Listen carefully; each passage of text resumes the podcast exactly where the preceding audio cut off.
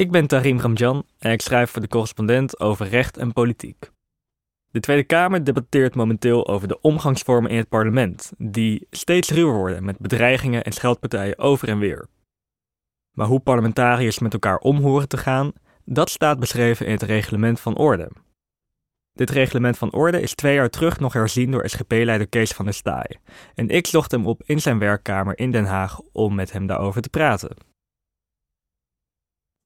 Het is kwart over drie middags op donderdag 20 januari 2022 als Kamervoorzitter Vera Bergkamp hard ingrijpt.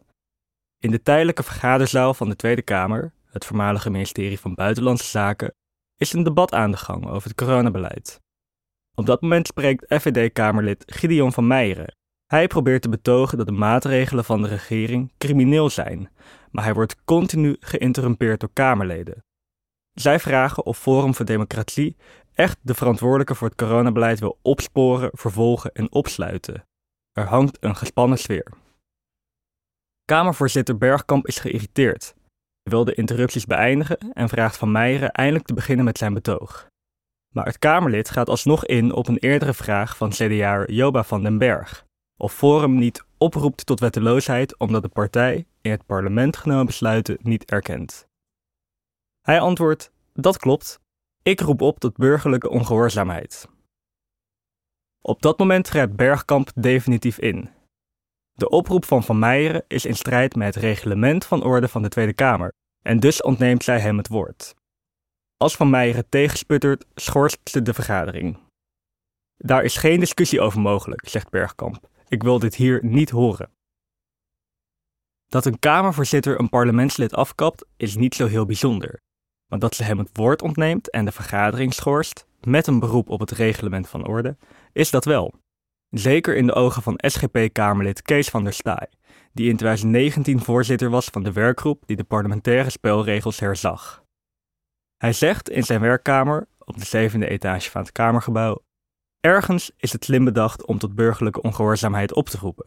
Want dat is op het grensgebied van wat nog wel kan en wat niet meer.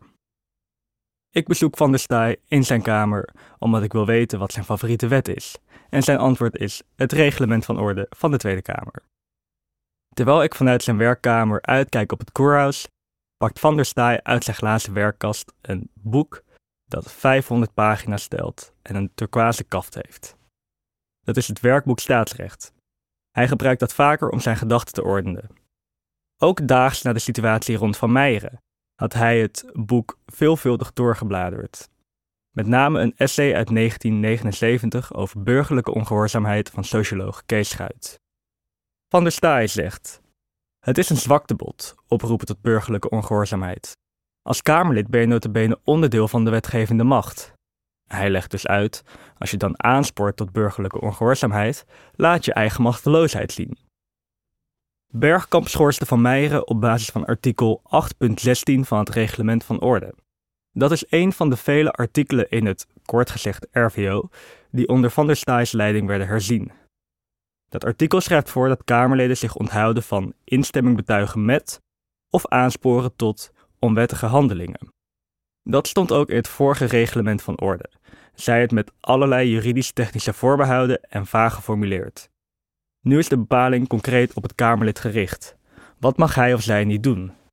Van der Staaij zegt: Ik ben blij dat we daar een strakke tekst over hebben opgenomen.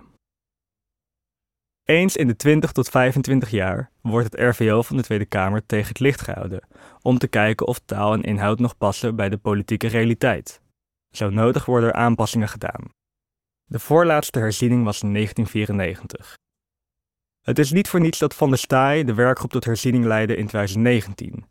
Hij is namelijk het langst zittende Kamerlid, al 23 jaar, en hij kent de ins en outs van het parlement. En hij is jurist.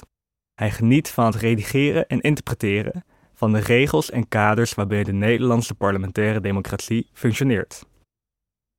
Alle belangrijkste vergaderingen van onze staatsorganen kennen zo'n reglement van orde, waarin onder meer staat wanneer en hoe vaak het orgaan vergadert en wat er allemaal wel en niet mag. Voorbeeldje: in het RVO van de Amsterdamse gemeenteraad is expliciet opgenomen dat je niet mag bellen in de raadzaal. Maar over appen of twitteren staat er niks. In die zin is een RVO vergelijkbaar met het huishoudelijk reglement van de bestuursvergadering van de sportclub. Wie neemt wanneer het woord? Hoe wordt de agenda vastgesteld? En hoe nemen we besluiten? Toch doe je daarmee het 16 hoofdstukken tellende reglement van de Tweede Kamer tekort, zegt Van der Staaij. Het vormt ook je gereedschapskist als Kamerlid, zegt hij. Het RVO vertelt je bijvoorbeeld welke instrumenten je als volksvertegenwoordiger allemaal hebt. Je kunt een motie indienen, een wet amenderen, maar bijvoorbeeld ook een rapporteur inzetten. Met rapporteurs krijgen Kamerleden meer tijd en ruimte om een bepaald project of beleidsvoorstel te analyseren. Vervolgens informeren zij het parlement over hun bevindingen, zodat het debat sneller op een hoger niveau komt.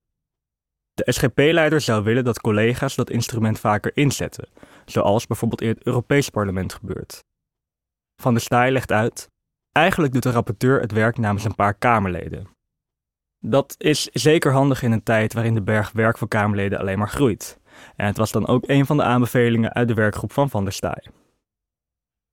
Een aanpassing waar de SGP-leider trots op is, is artikel 8.14 in het hoofdstuk van het RVO dat over de plenaire vergadering van de Kamer gaat.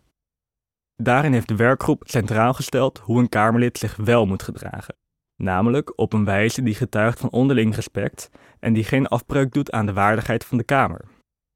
Van der Staaij zegt: Het is gek dat we vergeten om de positieve norm te benoemen.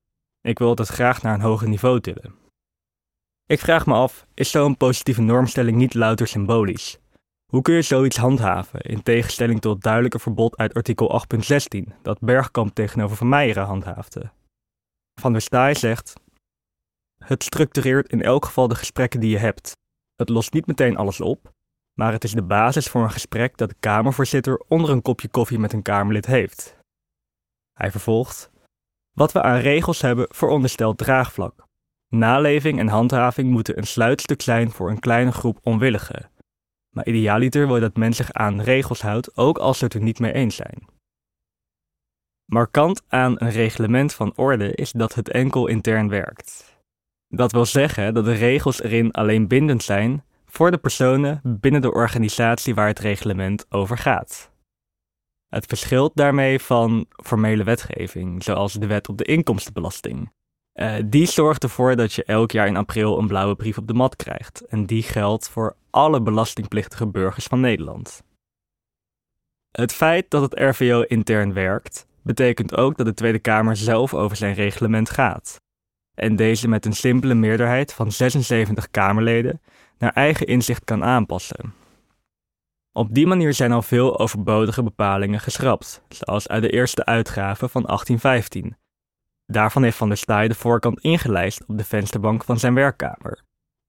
In die versie uit 1815 werd nog bepaald, in artikel 4, dat de notulen van de vorige vergadering eerst hardop moesten worden voorgelezen door de griffier. Van der Staaij zegt: Stel je voor dat we dat nu nog zouden doen. Met de herziening die vorig jaar van kracht werd, is ook de bepaling geschrapt die stelde dat de vergadering uiterlijk om 11 uur s avonds moest eindigen. Van der Staaij zegt daar hield toch niemand zich meer aan. Ook zijn extreem ingewikkeld geformuleerde bepalingen onder de hoede van Van der Staaij vertaald naar normaal Nederlands. In 1815 heet het bijvoorbeeld dat de vergadering het aan zich voorbehoudt om dit reglement te alle tijden te employeren of te veranderen, zoals geoordeeld zou worden te behoren. Maar tegenwoordig zeggen we: de Kamer kan besluiten om van het reglement af te wijken. Het meeste plezier haalt Van der Staaij uit het subtiel redigeren van zulke bepalingen. Dan komt de jurist in hem naar boven. Hij zegt: Je juristenhart gaat toch sneller kloppen als je een debat kan omzetten in wetgeving of een amendement. Ik heb dat liever dan een politiek smeug debat dat eindigt in vage moties. Maar als de Kamer zelf over zijn spelregels gaat, bestaat dan niet het gevaar dat de Kamer in de toekomst bepaalde belangrijke democratische spelregels afschaft, zoals het recht van interruptie of de openbaarheid van debatten? Van der Staaij erkent dat risico bestaat, maar hij is er niet echt bang voor. Hij zegt: Elke regeringspartij kan immers weer oppositiepartij worden en zo de dupe raken van de afschaffing van zulke spelregels. Bovendien gelooft elke democraat in respect voor minderheden. Dat dient als rem op bepalingen die te eenzijdig de regering zouden dienen. En dan is er altijd nog als noodrem de grondwet, die tal van rechten van de Kamer waarborgt, zoals de zittingsduur van de Kamer of het recht van parlementaire enquête. Bovendien wakkert het feit dat de Tweede Kamer over zijn eigen spelregels gaat, juist hetgeen aan waartoe de Kamer ter aarde is: het debat. In artikel 8.11 van het Reglement van Orde staat bijvoorbeeld dat de voorzitter interrupties kan toelaten. De Kamerleden hebben er dus geen recht op. Van der Staaij zegt: Daar ben ik blij om, want we hebben nu al coronadebatten die 11 uur lang duren. Je kunt je afvragen of dat de Kamervoorzitter niet buitensporig veel macht geeft. Nee, zegt Van der Staaij. In de praktijk overlegt ze vaak over wat een redelijk aantal interrupties is. Vier of misschien toch vijf. Dat zie je ook altijd op foto's waarop Kamerleden rondom de voorzitter staan. De SGP-leider moet denken aan een essay van Gert Schutte, de onlangs overleden oud-voorman van het Gereformeerd Politiek Verbond, de partij die in 2001 opging in de ChristenUnie. Schutte stond bekend als het staatsrechtelijk geweten van de Tweede Kamer. In dat essay schrijft hij over de diepe Nederlandse traditie van schikken en plooien, die al geworteld zou zijn in de politieke lappendeken van de Republiek. Dat betekent dat we in de Nederlandse politiek graag polderen, compromissen maken, met elkaar in gesprek gaan. Dat zie je volgens Van der Staaij al terug in hoe de Kamervoorzitter omgaat met iets procedureels en iets simpels als het aantal interrupties. Waar hij dat essay gelezen had? In het dikke boek met turquoise kaft, het werkboek Staatsrecht.